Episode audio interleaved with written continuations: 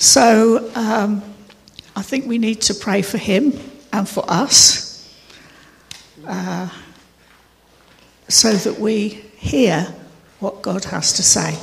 Heavenly Father, we know you're, we're in your hands. We've just sung, You've got the whole world in your hands. And we know that life isn't always a bed of roses.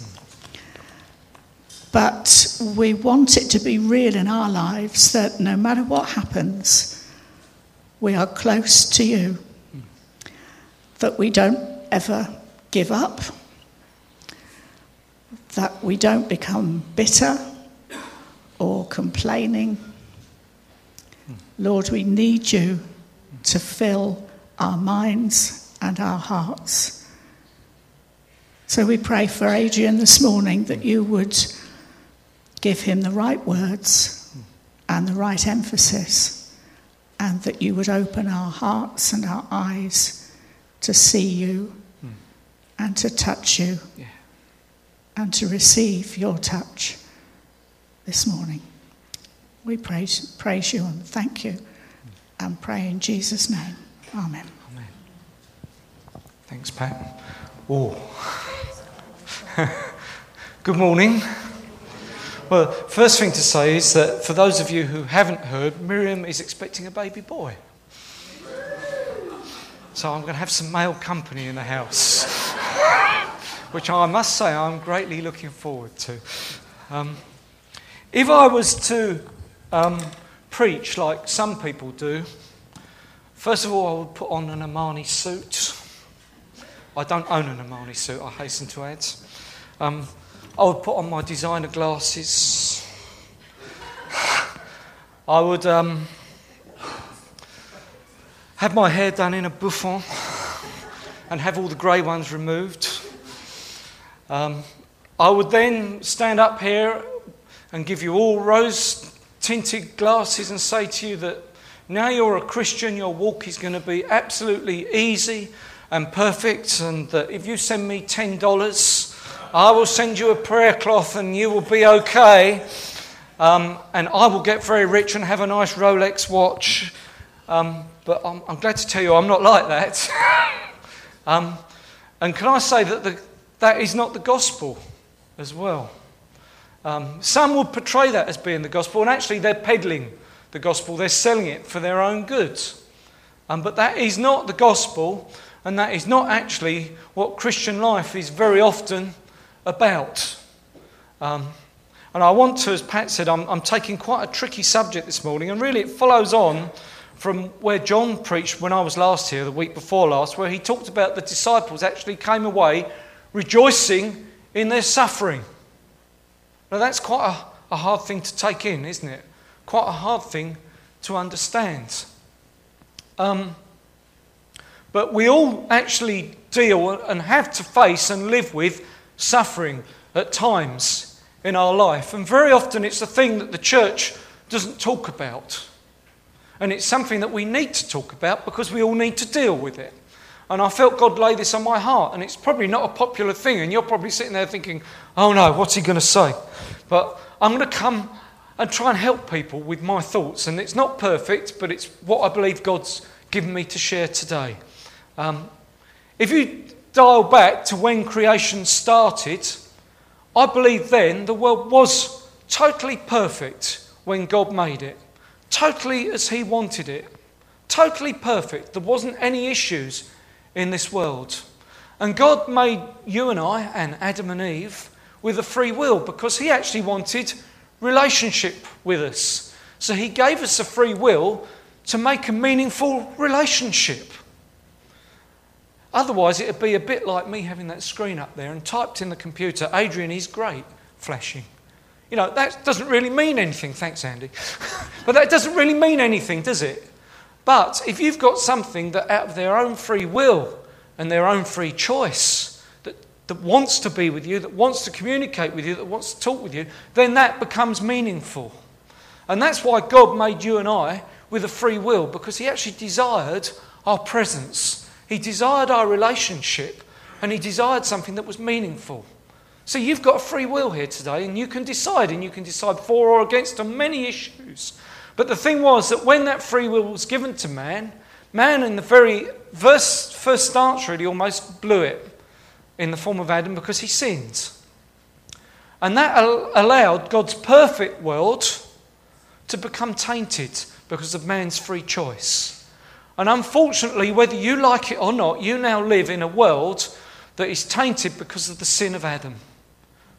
I'm sorry, but that's a hard fact. And that means that there is suffering in the world because of it. If you, if you read in um, Genesis 3, verse 16, um, and God talks about what happened, he, one of the key things there, you see pain mentioned for the first time. And it talks about the fact that um, pain will be given to ladies during childbirth. Now, I've not given birth, believe it or not. But I think there are a few ladies here that have given birth. And ladies, if that was painful, could you put your hand up? I see a lot of hands going up. I've witnessed four births, and there was a lot of screaming at each one of them. Sorry, Liz, to embarrass you. And I screamed once because I leant across Lizzie as she got a contraction and she bit my arm. so, pain came, I joke, but at this point, because of man's fall, pain and suffering came into the earth. Now, it's very interesting um, that the physical often matches what's happening in the spiritual. The two go hand in hand, side by side. Um, and it would be very naive of us if we was just to think, well, that was just for ladies giving birth. It wasn't. And if you read in uh, Romans 8:22, I think we will read it actually. I'm going to come back to this bit of Romans a bit later on. Here we go. It says um, Romans 8:22. Where are we? It says, "For we know that the whole creation groans and suffers the pains of childbirth together." So, folks, it wasn't just pain given for childbirth. The whole of creation is groaning because of the fall of man. And this can encompass many things that we would. Do people want to shout out some of the things you think you suffer with? Or I'll suggest some. What, what do people think that we suffer with? Sickness is a key one. We, many of us at times suffer with sickness. Anything else? Loss of a loved one? Yeah, particularly. Hard, very hard one to face. Anything else? Shall I suggest a few? I think we can suffer with financial hardship or poverty. I think we can suffer with loneliness. And there are many, many things that we can suffer with. And it's very naive to sit here and think that Christians won't face these issues. We do face these issues. And the only way we can succeed is by getting hold of God in these issues. And I just felt God wanted me to lay this before you today to challenge you. Um, now, another thing that I, a thought I want to put into your mind that suffering is very often a time of transition. If you think about a baby being born, it's painful for the lady for a time, but also after that painful experience, I've seen the face as the baby goes into the arms. And the pain goes, and the transition is there, and new life has come forth. And you could also think about that in what Jesus did for you and I. He went through a very, very painful thing for you or I, but at the end of it, it enabled our new birth. So, folks, I, felt that God wanted to say that look, when you're into pain, there is going to be an end to it and there is going to be something new from it. Lizzie and I came to this church because at the time we were in a very painful situation. And we're creatures of comfort. Who here is not a creature of comfort. we like to stay where we know, where we can predict, where we're in control of the situation. And sometimes God has to allow things to hot up a bit for us to move us on in our walk with Him because otherwise we would stay in our comfort zone. And Liz and I only came here because where we were before became distinctly uncomfortable. But I tell you what, I'm very glad God moved me on.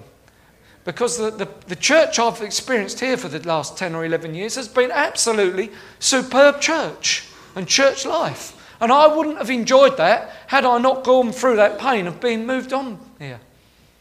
And so, at times when we suffer, we need to look at the end plan of what is happening. Now, can I, what I want to do is just explore some thoughts on examples of, some, quickly in the Old Testament, some examples of suffering, and then look a bit further about how do we handle.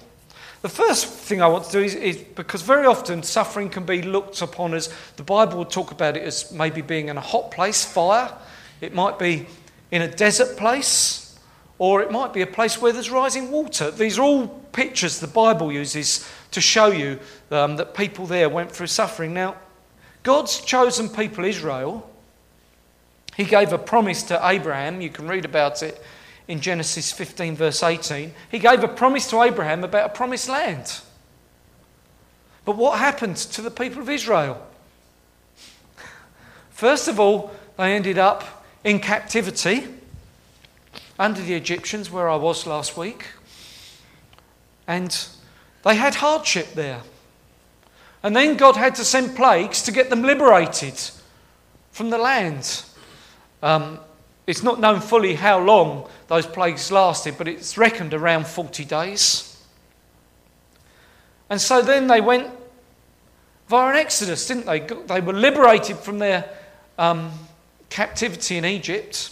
If you read about it, they went through the Red Sea, and that was, if you like, a type and figure of their baptism, um, passing through water. The same way as if you've been saved and you've been baptized, you've passed through water. They left Egypt to go to the promised land. But then you'd think, well, God would take them straight to it, wouldn't you? You would, wouldn't you? You'd think, well, He's given the promise, He's taken them out, straight to it. Nothing like it. Nothing like it. 40 years spent in the desert. 40 years spent in the desert. And I felt God wanted to say to people today if I've given you a promise, cling to the promise, don't worry about the time scale. Cling to the promise because God's timings are not our timings. And I don't know about you, but we're, I'm an impatient man at times. And we do live in a far now, a far, far more instant society now than we ever have done. News bounces around the world at a great rate of knots. You don't have to wait for a letter in the post, the email is there five seconds later. Pressure is greater than ever. But God doesn't work like that all the time. So I felt God wanted to say to people today be patient. 40 years in the wilderness before they entered the promise that God had for them. 40 years in a desert place. Now, I don't know about you, but the desert is hot. Where I was last week was in the middle of the desert, really. It was hot, it was arid, there wasn't much to look at. Not, unless you're by the sea, a very pleasant place to be. But God did not lead them. And I just thought we need to look at how God handles situations when we're in a desert place. God, God was there. He guided by a fi- pillar of fire and a cloud. He didn't leave them in the desert place, He was with them. And wherever you are today, God is with you. Don't let the devil tell you that you've been deserted, that you're on your own, and that you've got to cope on your own. God is with you in the desert place. And the next thing he did, quite miraculously, he fed them. He fed them quails and manna. You can read all about this in Exodus. So their physical needs for living were met. And I believe God will say to you today God will meet your needs. It might not be everything that you want, but there is a difference between a need and a want. God will meet your needs. And how about this? They were in the desert for 40 years, and it says their clothes didn't wear out and their feet didn't swell. Wandering around the desert for 40 years, they were all right. And it, it actually says um, that all their needs were met. Nehemiah 9, verse 21. You have a look at that. They weren't in want for the practical needs of living, even though they were in the desert for 40 years. And that desert was the transition place between the captivity and entering the promise. The same way as the, the baby goes through a period of pain and then the joy of having the baby. Same thing. The children of Israel went through the desert to get to the promise. Now, another character we could look at is one of my favourites, a guy called Joseph. I love the story of Joseph. I can remember being taught it as a small boy at Southborough Park Baptist with the flannel graph. Can you remember the flannel graphs? With the little sticky men. And I can always remember Joseph's multicoloured coat going up there, and I thought, wow, that looks good. Um, but Joseph, at an early age, at 17, was given a dream. And that dream was that he was going to be the head man, he was going to be the boss. But if you look at what happened to him, you'd think, well, that's fine. He's got his word from God, he's going to be the boss. Look at what happened to him. His brothers, his very family rejected him, even thought about killing him, put him in a well. Well and water involved again. Interesting, isn't it? Going from his promise, possibly through a symbol of baptism there. Sold into slavery not going so well, is it? Got a promise from God. And, and then from there, he works his way up and gets recognition in Potiphar's house. But then, if you look, he, he becomes falsely accused for a rape or a sexual thing that didn't happen and gets slung in prison. Not going so well for someone who's been told he's got a promise that he's going to be a leader. So, once again, folks, cling to the promise of God over your life. This man was you can work out the timings. It said he took power in, um, uh, in, when he was 30. He got his promise at 17. So he had 13 years of either slavery, servanthood, or prison. And you don't actually read that he moaned. You don't actually read that he had a poor old me, a pom party. You read that what he did while he was in prison, God was with him. He found his God in prison. And because he found his God in prison, he succeeded. And we need to, you might think you're in a prison today, you need to find your God in your prison situation. Whether you're in sickness or whatever it is, find your God in that situation because Joseph succeeded because God was with him. And it's lovely to think that, you know, it was the cupbearer that came out and made mention before the king a cupbearer came out. And that's a type and figure of what Jesus does for you. The cupbearer in his blood. He goes to Father. Jesus is the cupbearer for you today before Father. And so you make known to Jesus. And so Joseph actually was liberated from prison and took the promised position that God had for him. But he had to work to get there. He had to be faithful through hard times. You know, if it was all easy for us all the time, it wouldn't really mean very much, would it? If it was all easy and we just got there. And you think of the, the, the famous people in history, very often they're famous because they've overcome. And who did we as a country vote as our most, what was it, famous or best Briton? Can you remember who we voted for as a country? It was a few years ago they did this big vote. Hmm? It was Churchill. Now, Churchill is famous because he overcame in adversity. If the war hadn't have happened, we wouldn't be remembering Churchill. The war happened and he led this country to victory. He led this country to overcome in a, in a suffering situation. And he is remembered because he overcame in a suffering situation. And folks, do you want to be remembered as overcoming? Yes. yes. Yeah. Yeah, lovely. So there we go. I've gone ahead of myself. Then, lastly, you think about our Lord Jesus on this earth. Born as he was very meekly into a stable, born as he was to the son of a carpenter, nothing that you would write home about. For first 30 years of his, his life, he didn't start his ministry. He spent 30 years on it. You'd think, well, it's God's son. He could do it straight away. But he didn't, did he? He lived as a man on this earth until he was 30 in preparation. Once again, quite a period of waiting and preparation, even for the Son of God. So if Jesus goes through a period of wait, folks, I think we might have to expect to as well. And it starts, you know, with Jesus is baptized. You can read about that in Matthew 3:17 and God says, "This is my beloved son in whom I'm well pleased. A lovely thing for father to say about son. And you'd think, well, that's it, then, wouldn't you? That's it. Jesus can now get on with it. But what actually happens? He's led out into the desert by the Spirit. Even Jesus went through a desert experience. So if he did, I'm sure we will do at some stage in our life. And Jesus fasted for 40 days and 40 nights. Isn't, isn't it interesting? 40, following through from what happened to Israel. 40 years, 40, 40 days and 40 nights. And then the devil came to try and tempt him. I think you all know the story. Turn the stones into bread, jump off the pillar, or I'll give you all um, that you see. Um, but Jesus didn't give in, did he? He overcame didn't give in, even at the point of weakness when he hadn't eaten for 40 days.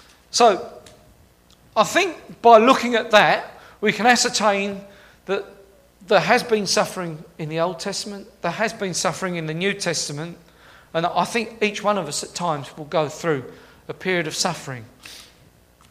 Um, this is an interesting verse. 2 Timothy 2, verse 3 says, Suffer hardship as a good soldier. Ooh.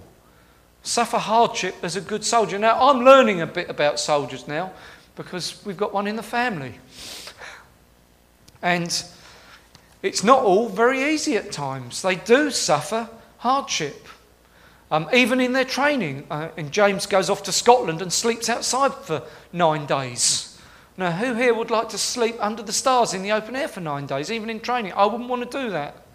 We saw that horrific incident while we were away where the soldier, for being a soldier, was attacked.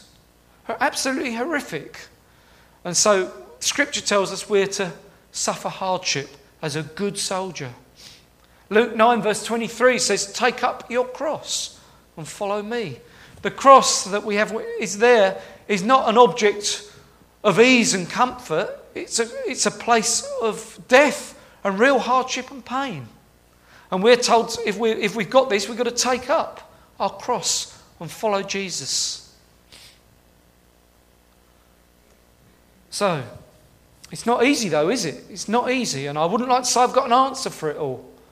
But we have to keep going. Jesus promises us freedom, uh, not freedom from suffering, but he promises us peace. They're two different things. Now, the question is um, how do we find that peace? And um, there's a verse it talks about, 2 Corinthians 4, verse 8, says that um, we can be afflicted in every way, but not crushed, perplexed, but not despairing. So sometimes we won't understand what is going on. Sometimes we might have th- things flying from us at all angles. Can you think when you. I know I've had periods of my life when I think, what's going on?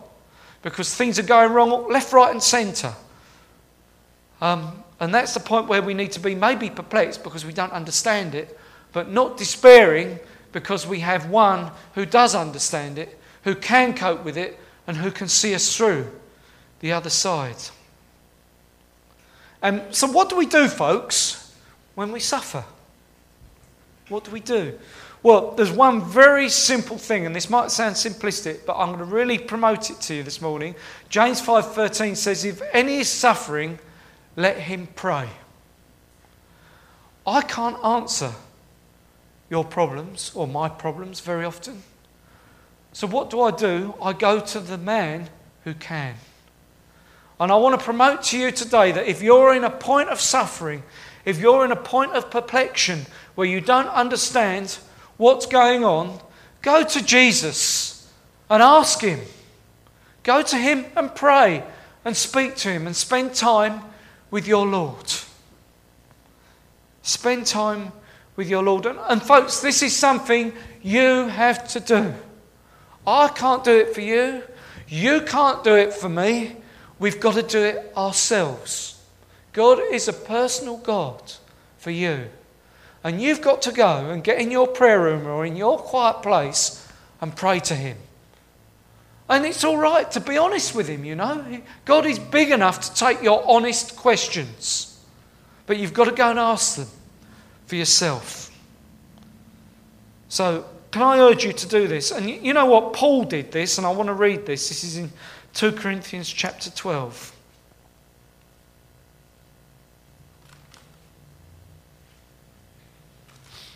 Because this is some lovely scripture here.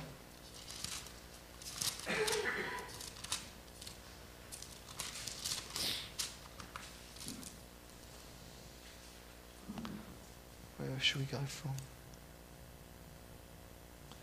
Verse 7, 2 Corinthians 12, verse 7.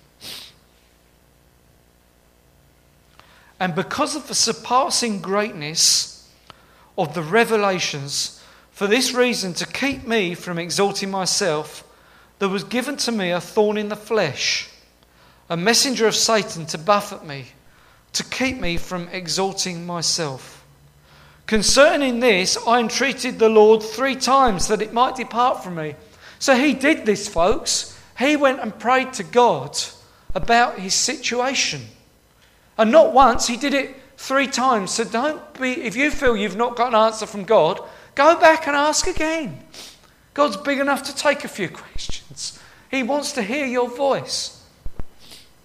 And it's interesting, you know, because not always will what we suffer or have be taken away. And in this instance, Paul says, And he said to me, My grace is sufficient for you, for power is perfected in weakness. Most gladly, therefore, I will rather boast about my weakness, that the power of Christ might dwell in me. Therefore, I am well content with weakness, which insults uh, sorry, with insults, with distress, with persecution and difficulties for Christ's sake. For whom I am weak, then I am strong. God's grace, as you seek Him, will be enough for you to get through. But you have to do the seeking of God. You have to do the seeking of God. My grace is sufficient for you. You see, as we said earlier, when God made man, God is actually jealous for knowing us. And I don't know about you, but sometimes when life's going easy, it's all too easy to sail on without God, isn't it? And sometimes He needs to give us a little jolt or allow a little jolt in our life to pull us back to His side. Um, and that's really what Paul was saying there. You know, that God had to let him have a little thorn in the side so that he didn't get too carried away in his own strength and in his own abilities.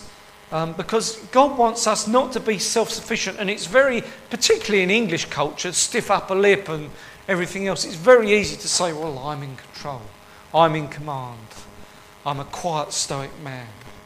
Um, but that's not actually what God wants. God wants men and women who are close to His side and dependent on Him. So, can I urge you again? If you're suffering and if you're struggling, go to God and pray to Him. You know, and as we draw near to Him, He will strengthen you. Um, as we draw near to seek His Spirit, His Holy Spirit will come to you, and it's promised to you. You know, it says that Ephesians three sixteen says, um, "You'll be strengthened in power through His Spirit in the inner man." You will be given the strength to cope with what you have to face as you draw near to Him. And we will overcome, and God has called us to be overcomers.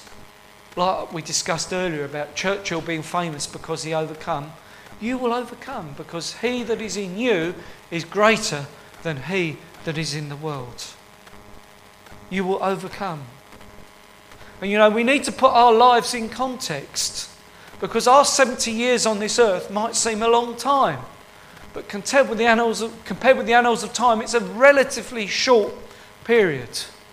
And the period of time you have on this earth compared with your time in eternity is minuscule. Absolutely minuscule. And a few years or whatever, or moments of suffering on this earth compared with the eternity spent with Christ is small. And a day is coming when Jesus will return. I just want to read, I want to go back into Romans 8 because it's such good scripture.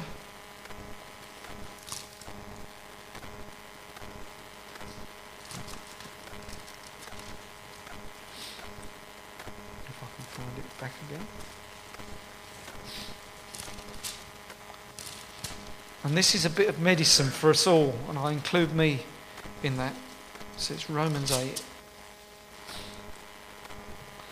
This is um, from verse 18. It says, For I consider that the suffering of this present time are not worthy to be compared with the glory that is to be revealed to us. For the anxious longings of creation wait eagerly for the revealing of the sons of God.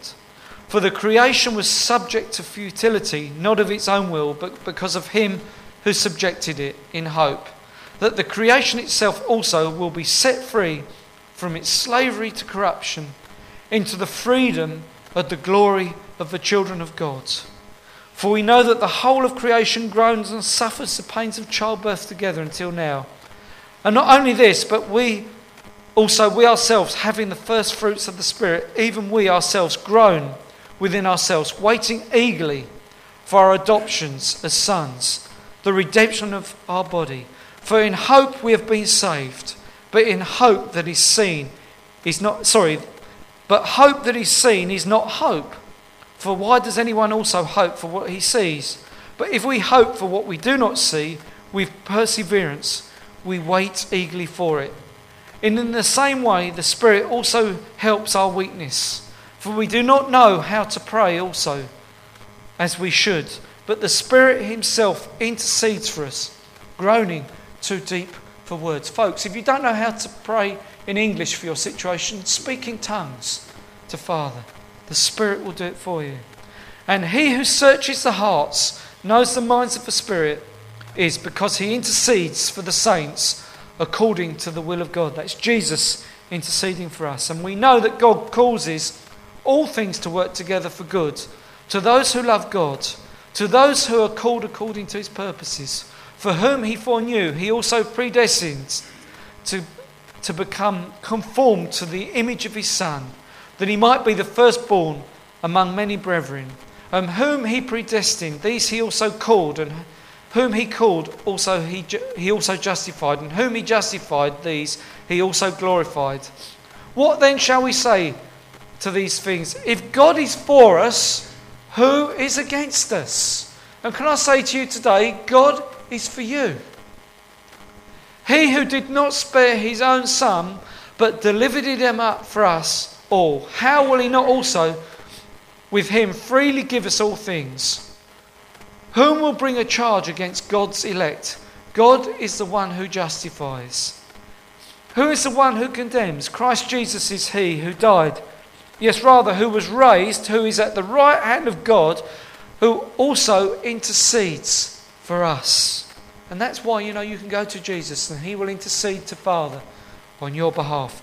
Whom shall separate us from the love of God? Sorry, love of Christ. Shall tribulation or distress or persecution or famine or nakedness or peril or sword? There you go. Nothing can separate you today from the love of God. God loves you. God loves you. Can't be taken away. For it is written, For thy sake we are being put to death all day long. We were considered as sheep to be slaughtered. But in all things we overwhelmingly conquer through him who loved us. And folks, that's all I can do today is present to you the Jesus that can help you conquer whatever situation you're in.